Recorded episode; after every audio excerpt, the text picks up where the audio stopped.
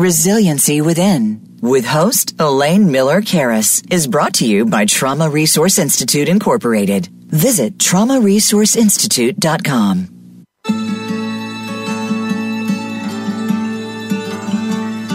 Welcome to Resiliency Within, featuring your host, Elaine Miller Karas. In unprecedented times, our beliefs and well being are put to the test. When we take the things we've learned in life and look at challenges in a whole new way, we learn to develop resiliency, which can then be used to promote healing and personal strength. Now, here is Elaine Miller Karas. I'm Elaine Miller Karas. Welcome to Resiliency Within. Today's show is entitled How Technology Can Save Our Communities from Sexual Violence. And before I introduce our, our two guests, I want to say a little bit about what the show will be about the well first of all the internet and social media are often perceived as the bad guy as it has unfortunately been abused by perpetrators to target children teens and adults for bullying sexual harassment predatory grooming and sex trafficking. But what if the same technology could be used in a positive way to provide individuals organizations and communities with the knowledge and tools they need to address and prevent sexual violence?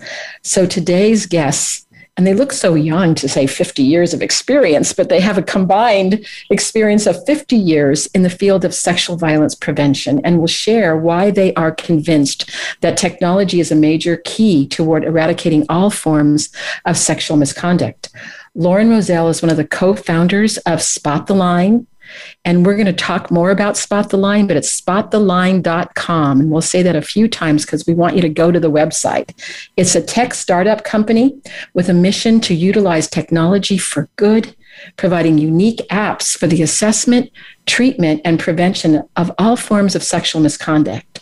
Joelle Casteix is the Chief Content Officer of Spot the Line, and you're going to have to tell us what that means, Chief Content Officer. it sounds interesting. And but I want to tell you a little bit more about each one of them um, because they have um, have such illustrious backgrounds. First of all, Lauren has over 30 years experience and she's led a dynamic team of instructors and providing over 1,000 trainings in sexual harassment and assault prevention through her company esteem. Lauren's expertise includes personal coaching, um, group trainings, and motivation public speaking. She also holds a master's degree in interpersonal communication, and she's provided programs to a diverse array of corporations, organizations, colleges, middle and high schools. And I can't believe this number over 30,000 participants and she is a very lively and enthusiastic teacher. And I think as we hear from her, you're going to see how enthusiastic she can be about what she believes in.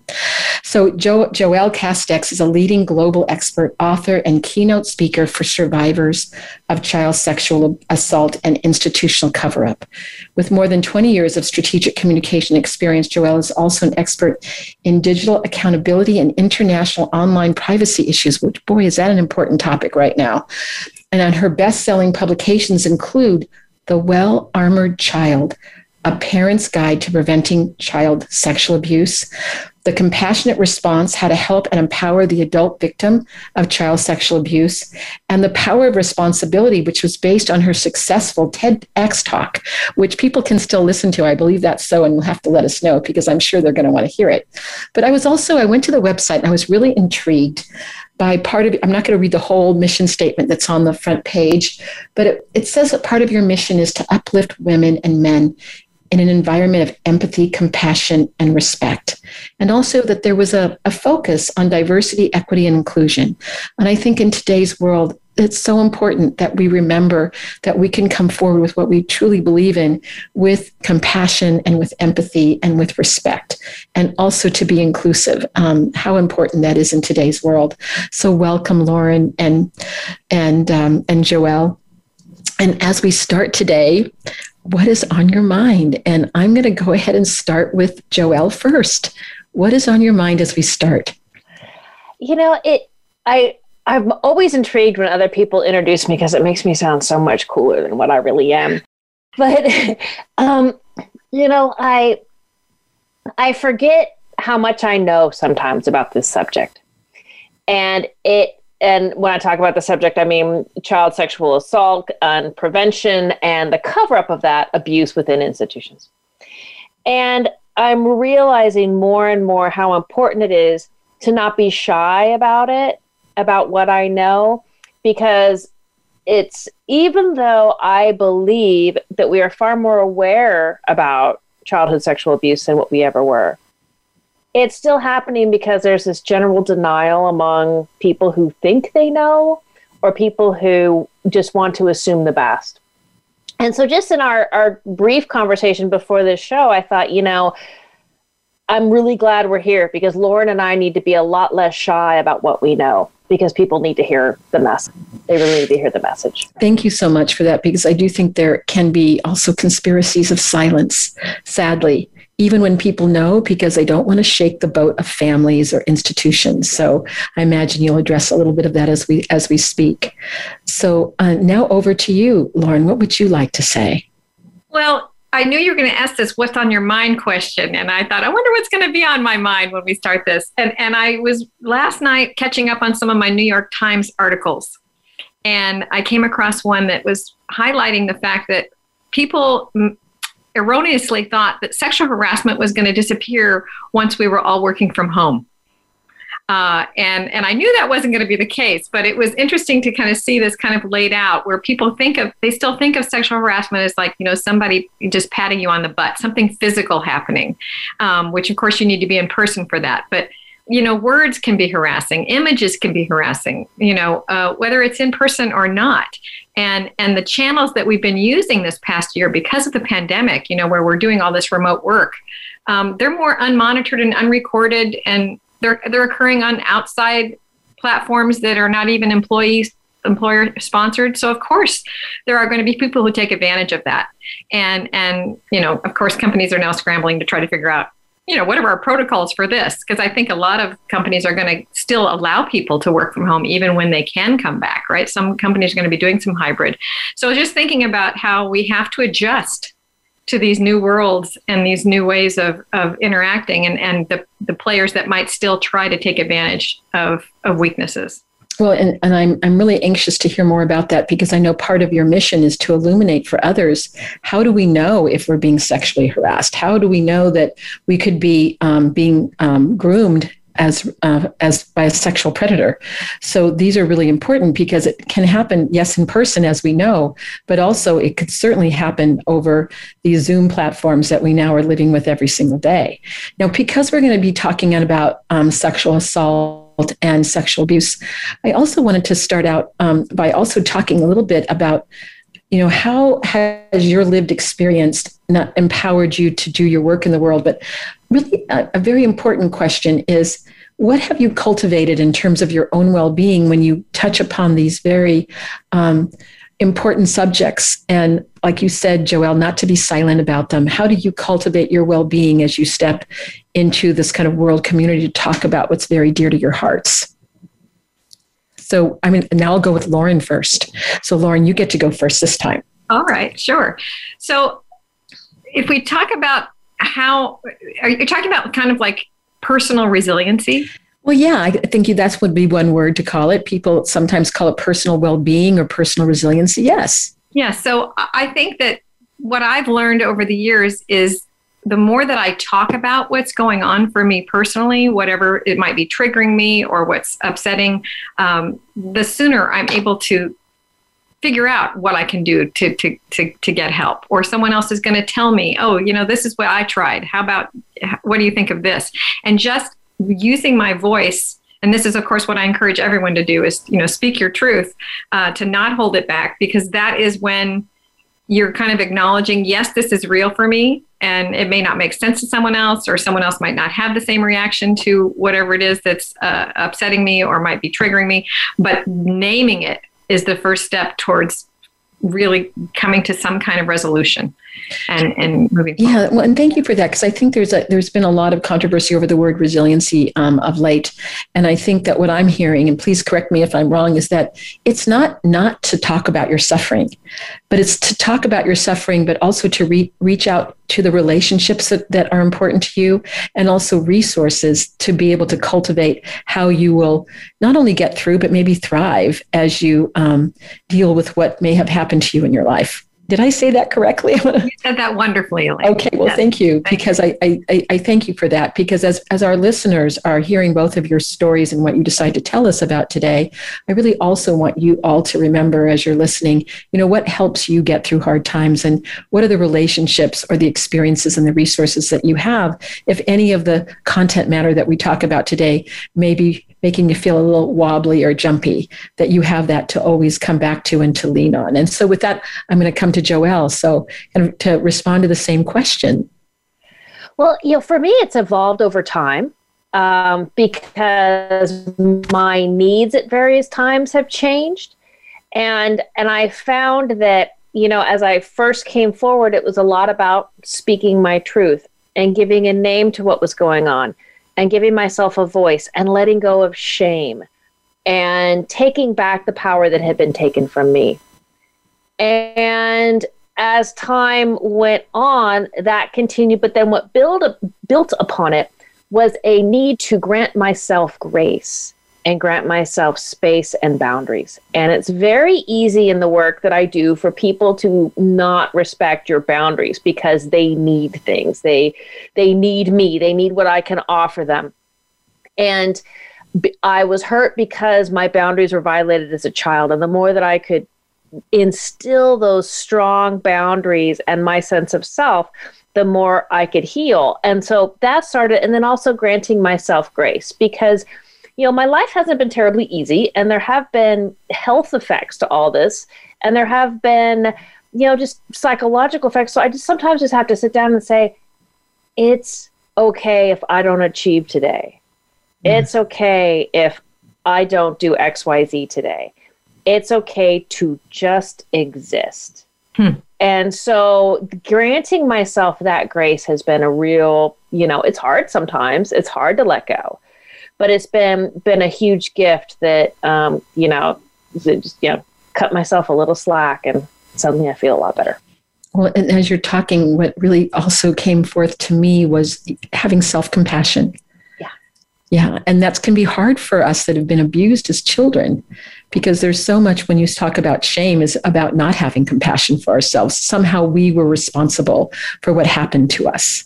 So I think that when we can come from that place of, I love the word grace too. There's something so soft and sweet about the word grace, but to have the grace for ourselves and that self compassion, I think sometimes, uh, many times, um, from self compassion co- comes greater advocacy. Yes. Yeah, and it's interesting because you know, there are people in who've you know, been with you throughout your life. And my dad is one of those for me. And we've had our up times and our down times, but we are just thick as thieves now. And he's always been the person to say, Joelle, cut yourself some slack. You're your own worst enemy. And I realized that instead of, for many years, I took that as a don't tell me what to do, no good. Now it's like he grant myself grace, you know, and just interpret that and internalize that, and it makes a big difference. Well, and I think you know you bring up your dad, and um, I'm just also noting that um, you know Father's Day is coming up, so I'm just going to say, well, you know, there are times that if we've had fathers that were nurturing to us, that even if they gave us nurturing advice, we couldn't hear it, and so it's very nice that you're calling him out as one of a resource for you today as we're we're starting our our conversation together. So thank you for that. So let's go to some of the questions that that we've prepared. And how did you get involved in the sexual assault prevention movement? Um, let's start with that question. And then the second question is how have things changed from when you started to now? So now I guess I get to start with um, Joelle this time and then to Lauren. I'm, I'm trying to, to remember who, who went last first. Okay. That's okay. We won't arm wrestle. All right. All right, Joelle. Uh, I, I started because I was a survivor and um, I was sexually abused um, at the high school that I attended in Southern California here in Orange County and I was um, sexually abused over a two year period. And during that time, the um, teacher got me pregnant and gave me sexually transmitted disease. And as and I reported to the school, and the response of the school was, "Well, Joelle, that's what it's like to be in love." And they proceeded to. I'm sorry, I didn't quite hear the end of that. That what is that's what it's like to do. Be in love. To be in love. Oh my gosh. Yeah. That's what the school responded. Mm-hmm. That's, that's appalling. I'm just yeah, going to say that's appalling. Yes. And so they covered it up for years, and I wasn't the only survivor of this guy or other perpetrators at the school. And so um, I lived in a lot of shame. And once I worked on healing, I got really mad. And I was able in 2003 to come forward and file a civil lawsuit against the school and the perpetrator and um, the Diocese of Orange, the Catholic Diocese of Orange, where the school was. And in that, I was able to expose hundreds of pages of documents, including documents in my own file that showed that the school and the diocese knew about this and covered it up. So this was a Catholic school. That, Correct. Catholic yes. lay teacher at a Catholic school. A lay teacher. And I found my voice there. And I found that I have an ability to speak on behalf of survivors who are too scared, who um, and speak to survivors who need to hear a message that only another survivor can give them. And um, after the case is settled, it was able to blossom. So I've traveled all over the world advocating for survivors. I've been to Guam and Alaska and Rome and and you know all over exposing people who hurt kids. And um, it's the and question two, the change has been dramatic. I mean, uh, we have a big joke in my household that back when I first started this work, when my husband and I would go to you know a party or something, and people ask me, "Well, what do you do?" I would say I do marketing and PR, because if I brought it up, people would be like, "Oh, well, you know, I'm going to go get a hors d'oeuvre," and uh, quite what to say to you when you yeah, and it's very uncomfortable now. 20 years later, I don't tell people when they ask. I say I do marketing and PR because otherwise they will talk my ear off all night long and ask questions about my work. And so that's changed. So there's there's more of an openness in society right now to talk about that people survivors. Yes. Oh, curiosity, openness, um, st- still huge denial, but a big acknowledgement that the problem exists, and we've gotten rid of a lot of that ick factor that kept people from talking about it and um, so that's it's a great first step. It's not perfect by any stretch but it's a great first step. Now do you find as the years have gone on from the beginning when you first decided that you weren't going to be silent because it sounded like you became very empowered that this wasn't going to happen to anybody on your watch if you had any way to to change this?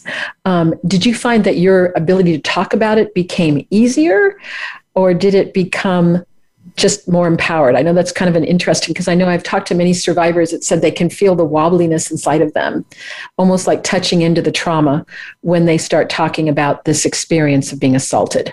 It really depends on the situation. Like right now, it's empowering because I'm owning it and I'm in a safe place and I'm, you know, I'm helping people and I'm with Lauren and I'm with you and and we are doing great things. But there are other times where it can be really uh, this past week I was speaking out on behalf of survivors of uh, Predator in Fresno, and the Predator brought a bunch of supporters and a private investigator to this event. And that was so in scary and intrusive and all of a sudden I was young and that really really affected me. Yeah. And so it depends on the situation and it depends on the audience. Um, and it's it's always become a little bit easier but there are times that it does affect me more than i and so when something like that happens are there ways like you say that you you cultivate your well-being that you can come back to like feeling your strength again or do you kind of get knocked out for periods of time? Um, i'm not going to lie i'll get knocked out for a day or so. Okay. um, but that being said i have a great support system. I have a wonderful husband i have a son um, they know exactly where I'm at and what's going on. Um, we work very hard to keep open lines of communication.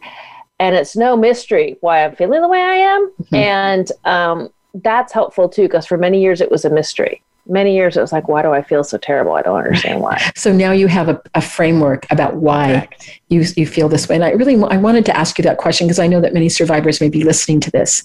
So it doesn't mean that when you speak out that and you become empowered and i can just see that even in your face and the way you were talking you know, your whole body movement was empowered. But that doesn't mean that we can feel wobbly sometimes and that doesn't mean we have to stay there. So there is that pendulation that can happen. And when you're not silent and you've got support like your husband and your and um, your son and your father, then that can help. So I think that's just the other the piece of it to to really not be silent because then you don't know what's happening inside of you and there's no one there to comfort you. Well, and and that's right. And the Hollywood ending. So, in when it comes to these stories, the Hollywood ending is usually, you know, Joelle speaks her truth and files a lawsuit, or Joelle, you know, exposes documents or whatever, or Joelle. But actually, that's just the beginning of the story. That's not the real story is what happens afterward because that's where the growth happens. Yeah. That's where you have to grow through the process and you have to mature through the process. And so the Hollywood ending really needs to be, you know, living the rest of your life in a happy and fulfilled way. It's the journey. it's the journey, right? Yeah. It's being to to navigate the journey after that. Yes. Yeah. Because it's still not it's still not being silent. Correct. Correct. Yes. But in, in a in a different way when you're encompassing helping other people be advocates because I can imagine that experience in Fresno, whoever were the survivors of that predator, they probably felt pretty supported that you were present with them. Because imagine being alone with someone who brings you know people to shore him up when he's been the predator. How scary is that? Yeah. So now i'm going to go over to um, to lauren with the same question. Lauren is how did you get involved in the sexual assault prevention movement too and how have things changed since you started to now Sure. Well, when I was in my 20s, I trained to be a peer counselor on the LA Rape and Battering Hotline. I had uh, one shift a week. It was usually the Wednesday night overnight shift for about a year and a half, and it was pretty, pretty short time into that um, where I started to think, wait a second, what am I doing on a hotline dealing with people after their traumas? And, and of course, intervention work is incredibly important, but I thought I want to do something on the prevention side. I want to reach people before they're in a situation where they needed to call a hotline to get support. So I just decided I wanted to become a, you know, a, a prevention expert and became a self-defense instructor and went on staff at the what was then called the LA Commission on Assaults Against Women is now Peace Over Violence. And I ran their program for a couple of years. They coordinated the self defense program. And then I was like, oh, I'm not getting to teach enough. I'm spending too much time behind a desk. And it's the training, it's the it's the teaching, it's the working with students that I really loved. So that's why I started uh, my business. And I have to tell you, it wasn't until many years of therapy, many years of therapy, that I even came to a realization of why did I even pick that as my volunteer work? Why was my volunteer choice to be on a hotline? Um, you know, I, I never really thought about it. And it was, it was, you know, through working in therapy that I realized that in, in a situation in my family where I had a stepfather who was a predator um, and who definitely showed sexual interest in me, um, that, that, oh, is it no surprise that my favorite population to work with is middle school and high school girls? because that's the age I was when I was at risk. Uh, and I never identified myself as a victim or a survivor or any other language because nothing physically happened. Right. So I didn't have an actual brooch of my physical body, uh, a breach rather. Um, and so I'm not a victim, or I was just, you know, I had enough resilience or whatever I wanted, wanted to tell myself that that just didn't happen to me and never really identified until many years later that, of course, that had an impact to to live with that that, that predator in your in your house whether or not something happened. It was just that fear that something could right?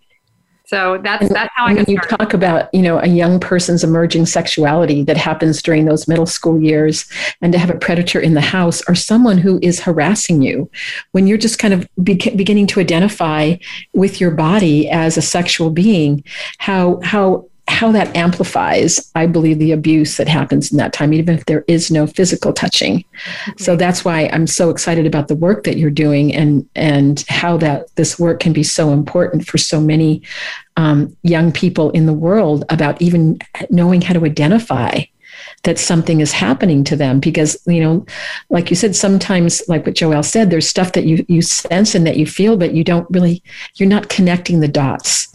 And just what you're saying lauren you didn't connect the dots till later but wouldn't it be wonderful if we could not only prevent any dots to ever appear but if once that does happen that there is a place for you when you're younger so that your voice can be heard and you don't have to wait till we're adults to have that voice Exactly right? right? So, and I know that's part of of what you all are are um, are thinking about.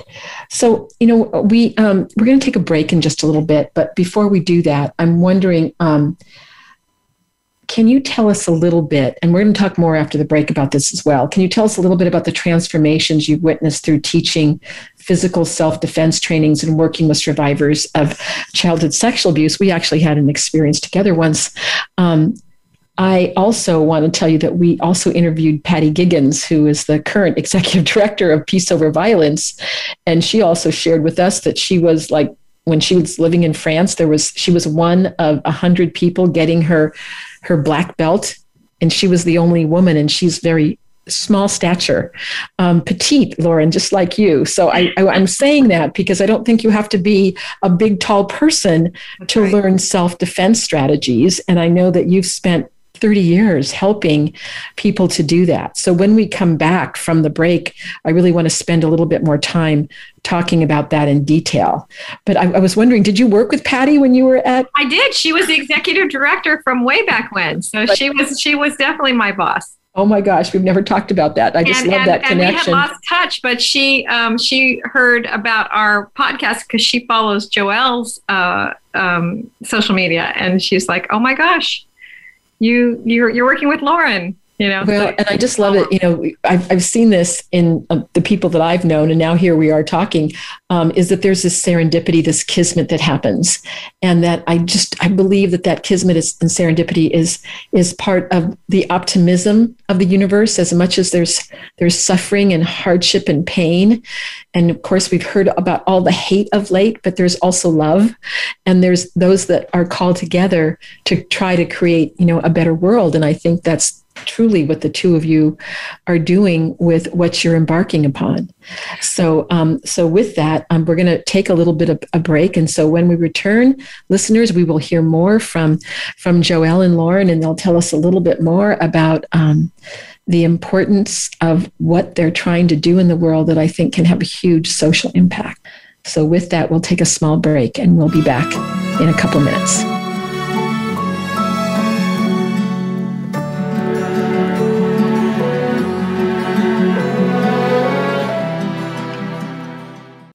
Become our friend on Facebook. Post your thoughts about our shows and network on our timeline. Visit facebook.com forward slash voice America.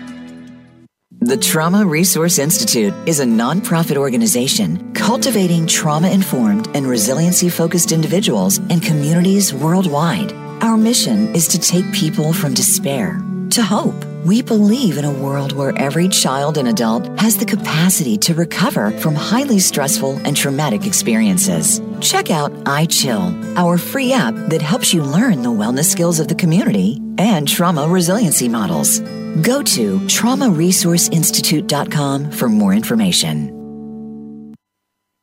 Elaine Miller Karas' book, Building Resiliency to Trauma The Trauma and Community Resiliency Models, is available on Amazon.com. The book is about how to cultivate resiliency during and in the aftermath of traumatic experiences. The book also addresses body based trauma interventions combined with psychoeducation about the biology of trauma and resiliency. Elaine also offers personal consultations. For more information, you can contact her at elaine at resiliencywithin.com.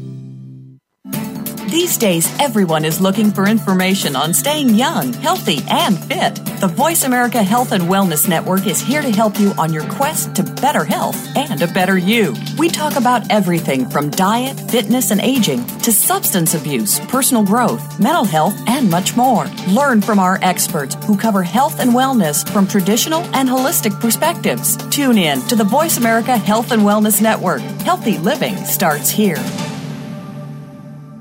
Elaine Miller Karas co founded the Trauma Resource Institute, Incorporated. The Institute provides trainings on the models Elaine developed the Community Resiliency Model, or CRM, and the Trauma Resiliency Model, or TRM. If you would like more information about the Trauma Resource Institute or how to participate in trainings, visit the Institute's website at traumaresourceinstitute.com. That's traumaresourceinstitute.com. Trauma Resource Institute. Build resilience, awaken hope. Your life, your health, your network. You're listening to Voice America Health and Wellness.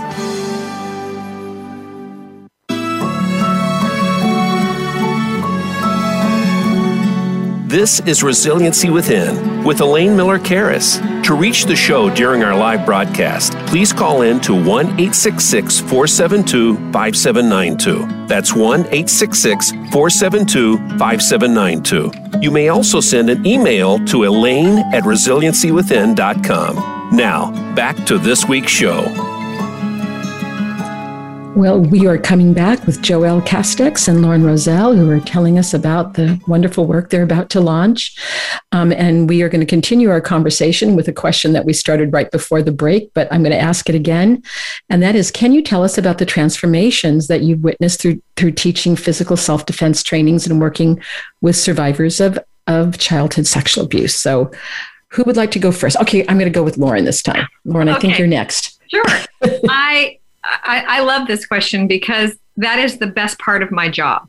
Um, I've always said that when I teach a self defense class, and maybe it's a four hour class or a six hour class, I get to see such a transformation from the beginning of that day to the end. It's it's like what therapists have to wait weeks and months for.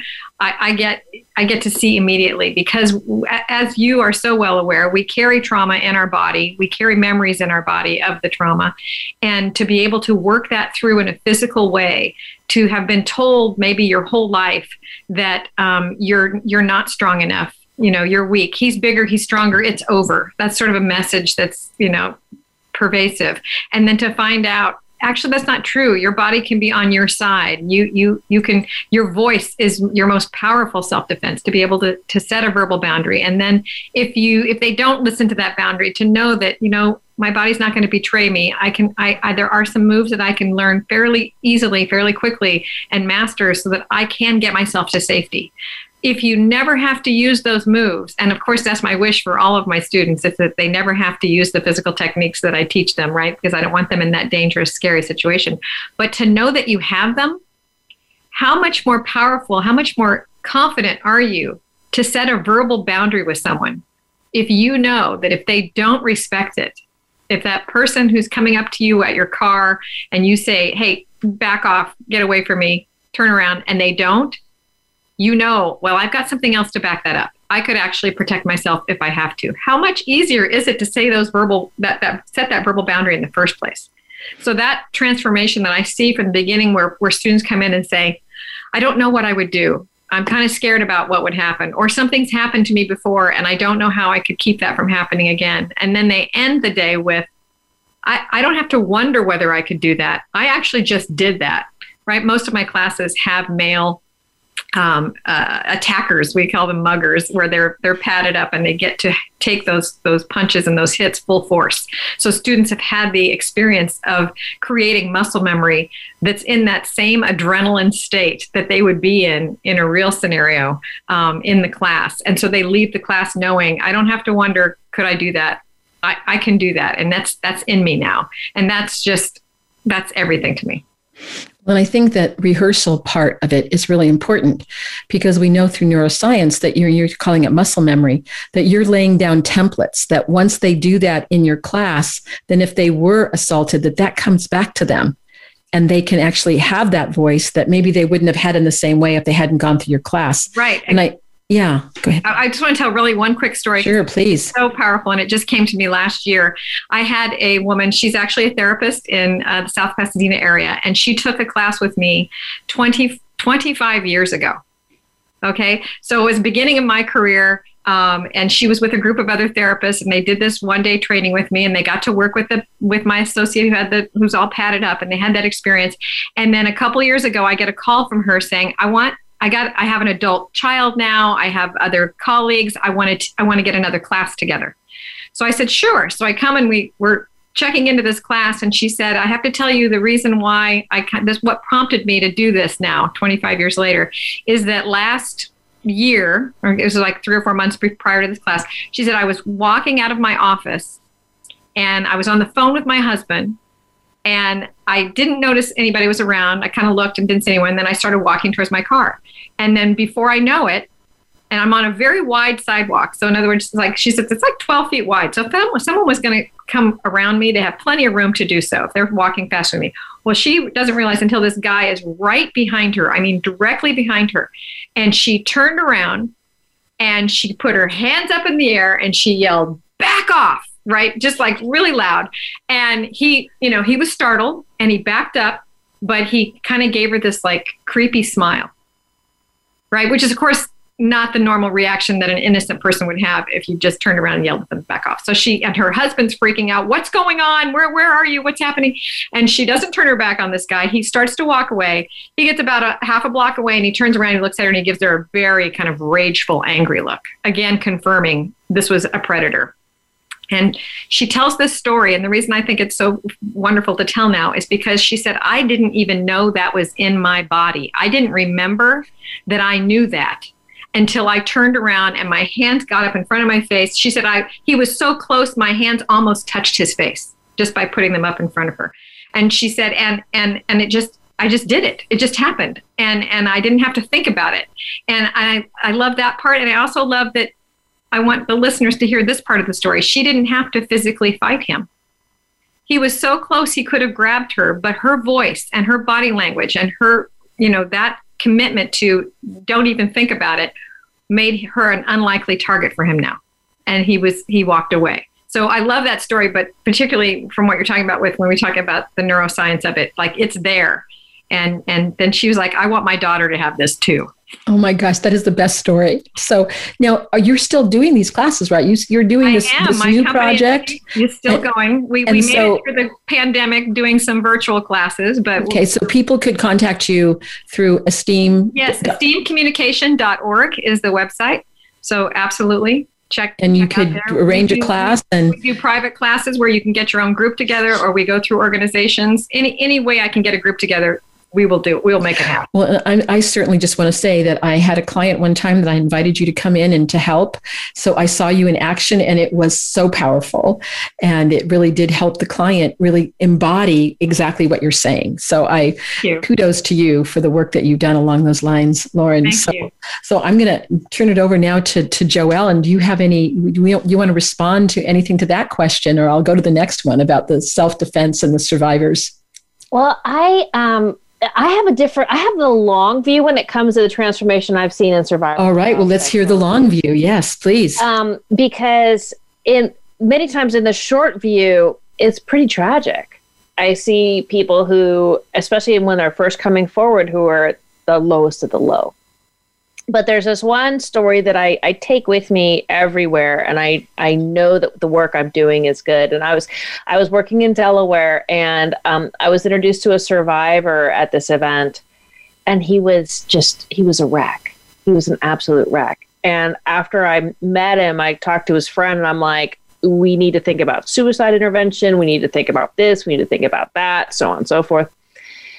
And within about five or six years, this person got the help he needed and took care of himself and used the work that I do and that my colleagues do to empower himself. And now he's a state legislator in Pennsylvania. and it's like every time I see him, I'm just like, oh my God, you know. And and I've watched, I have a very dear colleague in the movement who was battling a pretty severe weight problem. And then all of a sudden it started to fall off. I'm like, what's going on? She's like, I'm letting go of my grief and it just happens. And and you see as people begin to understand and grow and and mature and and I really like that a lot. And I really like going to events where people come up to me and they say well I read your book and something happened and I was able to intervene. And I I understood prevention or someone came forward to me and I had something that I knew what to say because I had your book and Could you tell us the title of the book that you're addressing right now? Because I want to make sure people get the, the name of the book. Well, the first one, the prevention one, is um, The Well Armored Child. It's a parent's guide to preventing child sexual abuse. And it's a toolkit that goes by age category. So you don't have to sit and read the whole book if your kid is 13 or 14. But it addresses the serious issues that these kids face throughout these points in their lives that will make them more vulnerable to abuse. Just like um, the woman in Lauren's story became a very unattractive target my goal is to help parents make their kids very unattractive targets to predators. And, And so then this this young this young man who became the state legislator is that the book he read or what, does, what the other book? No, he had actually um, he had come to some of the trainings I had done and stuff like that. And the other book is called The Compassionate Response, and it's how to respond to the survivor of child sexual abuse because nobody tells you what to do or say when someone comes forward and says, you know, I was sexually abused as a child. Most of us just sit there blank faced and we don't know what to do. We don't know how to report. We don't know any of that. And most of the time, people will say the wrong thing. Not that they mean to, it just happens. And so that's been a very, very And is that available on Amazon.com? I know most books are. Or they, the compassionate response is a short one, so it's for free for download on my website, which is great. And can you tell us your website because that's different from Yeah, it's casteix.com, C A S T E I X. It's my last name, and you can download that book for free. And then The Well Armored Child is available on Amazon. Okay, great. Because I really want people to have these resources because I think that sometimes people don't even know, well, should I believe it? And you're saying, yes, believe it. And then here's a way to be able to talk to someone with compassion and kindness. And I love the title, by the way. Um, it's a beautiful title of transformation. So, you know, I want- is anything else more you want to say about that, Joelle, before we move to another No, question? no, I'm good. Okay. Okay. So, um, so we're going to get to the apps now. So I understand you're both involved with developing the apps to address sexual misconduct. Tell us about it. So, Lauren, Joelle, I you guess you get to go first. Well, time. I'll let Lauren start since Oh, she's Lauren- out of the company. Okay, go ahead. Okay, well, um, yeah. So, so uh, a woman named Donna Moore came to me with this idea of uh, of an app for dealing with sexual harassment. Um, she had originally thought of it uh, as part of a uh, storyline for a television series because she's a writer, she's a creator, and um, I think you know she first kind of pitched that idea right when the Harvey Weinstein story broke. And I think it might have been just a little too soon. People are a little too gun shy about that kind of thing at the time. But this idea of the app that was within this story called the Meter um, stuck. And, and we were introduced by a mutual friend, and uh, because this is my area of expertise is sexual harassment and assault prevention. And that's where it started. And then we just have been working on it and bringing in a wonderful team, including Joelle. Um, to to to get this company off the ground and get this app into the hands of as many people as we can. So the way the app is going to work is that um, you'll get asked the user gets asked a series of questions about their situation. Um, uh, you know, did did their hand linger? Uh, did they say something that um, you know about your body or you know, like there's just a series of different questions and and based on your answers it's an algorithm that's that's kind of calculating how severe is this? And by the end you're going to get an answer of you know that was just an annoyance or this is uh, j- just creepy or this is hovering close or this has crossed the line into sexual harassment or this is actually sexual assault. And regardless of your outcome it's going to give you some action steps to take. And that's the part that's so exciting is that yes you're going to get validation for your for your experience and like yes this is real and this is a problem and it is something that should be dealt with but then it's going to help you to figure out how to deal with it. Who, who should i report this? If i do report what kind of language you know should i use? If i'm going to confront the person what kind of language can i use to be successful? Like just gives them a series of things and also empowerment tools to help people because of course this is a stressful situation whether it happened a month ago or yesterday or, or a year ago um, if this is someone you still have to see if it's a workplace situation so that's the sexual harassment meter and that's the first one that we're going to be launching So it's um, called the sexual harassment meter. And Yes. I just want to say a little bit about that. I'm working with so many people around the globe, many women, men, people that don't um, necessarily ascribe in a in a binary way, a non-binary, have told me that there's sometimes they haven't known. Is this just someone being friendly? Is it's so can be so nebulous. right But usually I always ask them because you know I'm an embodied therapist. I go, well, what do you notice inside your body when you're telling me about it? And often they'll say, ooh, it feels creepy inside. I'm like my stomach gets tight and I feel tightness. So I think that we also have this meter inside of ourselves, but we sometimes doubt ourselves absolutely pay attention to it. So I love that you actually have a concretized way that people can ask themselves question to reinforce sometimes what they already know, but maybe don't trust their, themselves in the way that we hope that they right. can. Or, they do what what many women do in particular. Uh, we tend to, you know, look, make our situation seem less than everyone else's. We're, it's just Right. like it's not that bad. Compared Minimize to- it. Yeah, we're minimizing compared to what we've seen on a news story about you know some horrific harassing situation, and so this app keeps you from doing that because it's very objective. It's like you're just answering these questions, and then it's going to tell you. Tell you what And, to know, it's do. not going to be exact, exact. Like it's not, you know, a legal guideline, but it's guidelines to kind of give you a sense of, yes, this is something that you absolutely should not have to put up with, and let's get some, give you some ideas about what you could do next. Well, and it does use legal guidelines, which is helpful. And it does understand the federal laws, which is important because predators are tricky. They want to find easy targets and they want to trick them into thinking that what's going on is okay. Because sexual harassment is not about sexual attraction, it's about power. And so the more that you can assert that power, the easier it is to take advantage of more and more people. And so they normalize it within the, the environment in which they work. What the meter does um, and this is the reason that i haven't written any books lately nobody will sit down and read a book about how to prevent. Because it, they can't it's not that instant gratification of this doesn't they just it doesn't apply to me. I don't have time for this. I'm in crisis. I'm in stress and what an app does because it's in your hand and it's either provided by you provided to you by your company a large corporation would provide it to their um, employees or you can get it for the individual user um, or uh, we're, we're going to have a hopefully a free version with it. Has a very elementary version of the questions.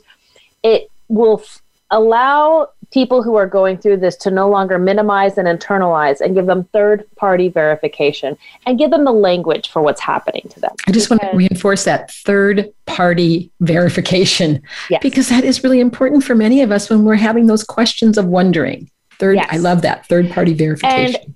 and so because i mean it's like we all in our lives say am i just crazy is this all in my head but because you're able to respond to questions that are very very specific to your situation because you may just be having um, you know section c of the of the sexual harassment uh, symptoms as opposed to section a and no one's no one's actually touching me and no one's doing this so it can't be. Well it's it's educational it's prevention and it's early intervention because there are people out there who are in the early stages of sexual harassment who don't have the tools right now to ensure that it won't escalate. Right. And and and what we know about uh, harassers who are purposely doing this for that power dynamic that you're talking about, it doesn't tend to just go away when you do nothing about it. It almost it, it almost always gets worse. So if we can get this app in people's hands, we don't have to wait until it's crossed the line and they have to go to HR and now there's somebody who they have to report, you know, or they have to fire or they have to they're suing a company because the company didn't do the right thing. We can get to it before that and and say, yeah, this is looking, this is hovering close, and this is not okay. And so here's what you can do to address that situation. Well, and it also gives. Oh, I'm sorry. It also gives companies the ability to, because you know, sexual harassment is expensive business, and it costs companies a lot of money.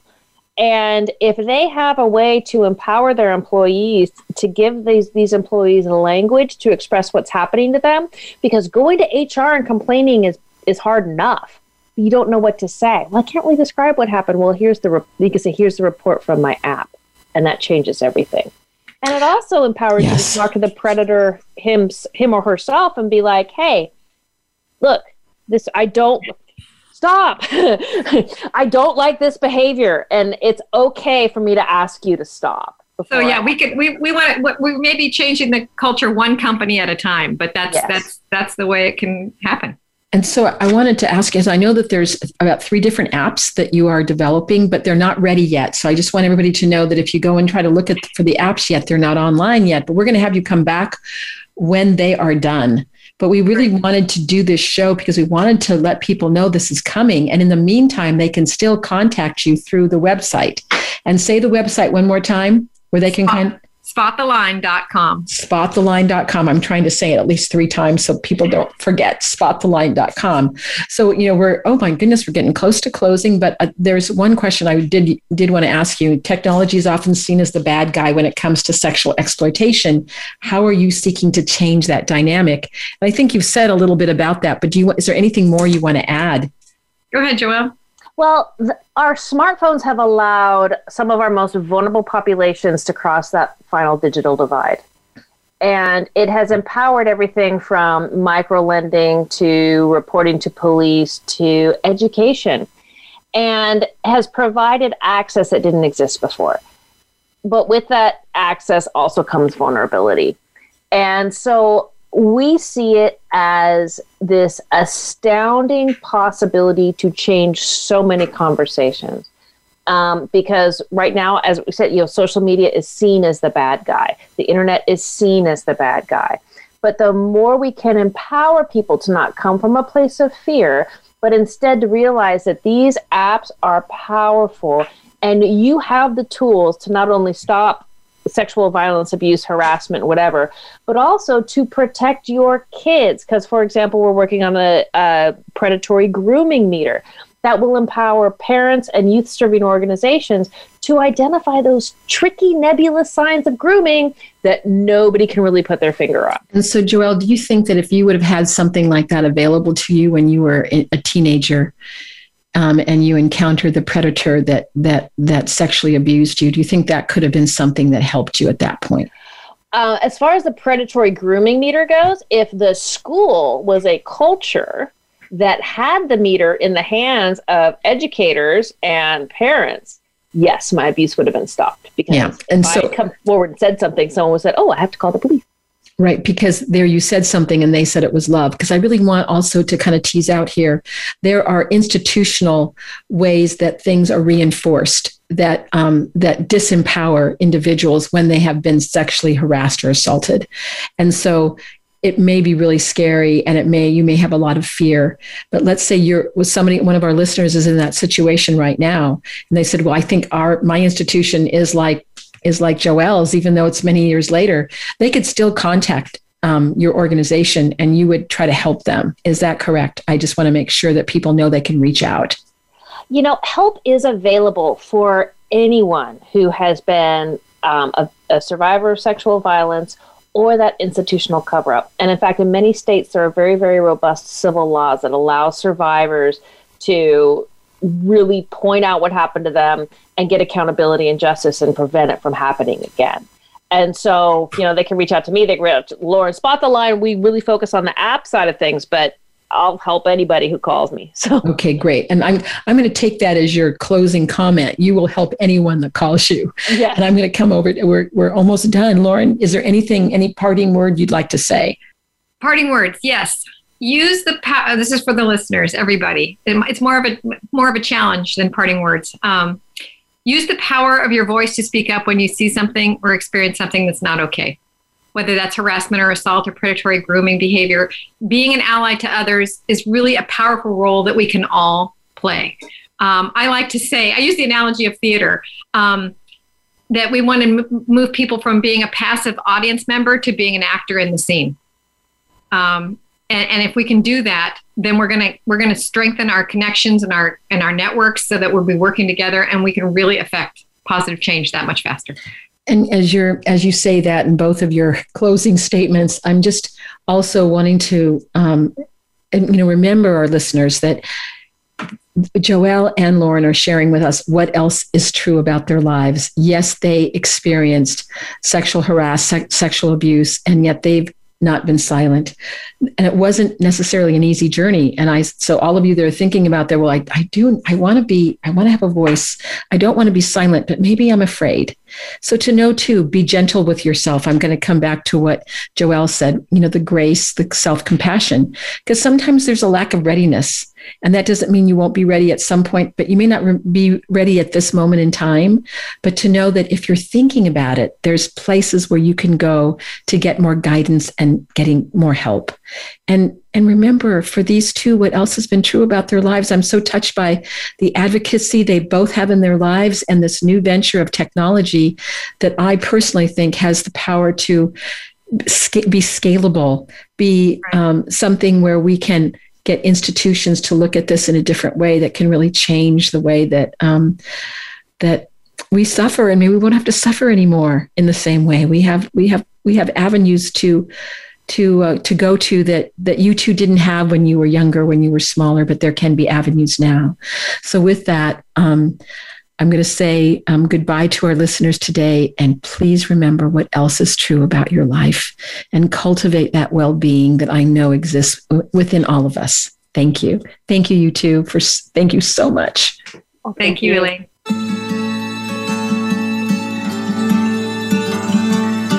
Thank you so much for joining us this week for Resiliency Within. Please tune in again next Monday at 4 p.m. Eastern Time and 1 p.m. Pacific Time for another edition featuring your host, Elaine Miller Karas, on the Voice America Health and Wellness Channel.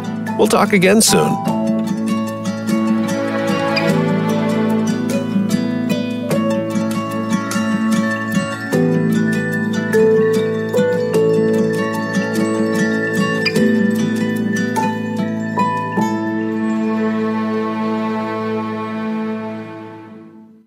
Resiliency Within with host Elaine Miller Karas is brought to you by Trauma Resource Institute Incorporated. Visit traumaresourceinstitute.com.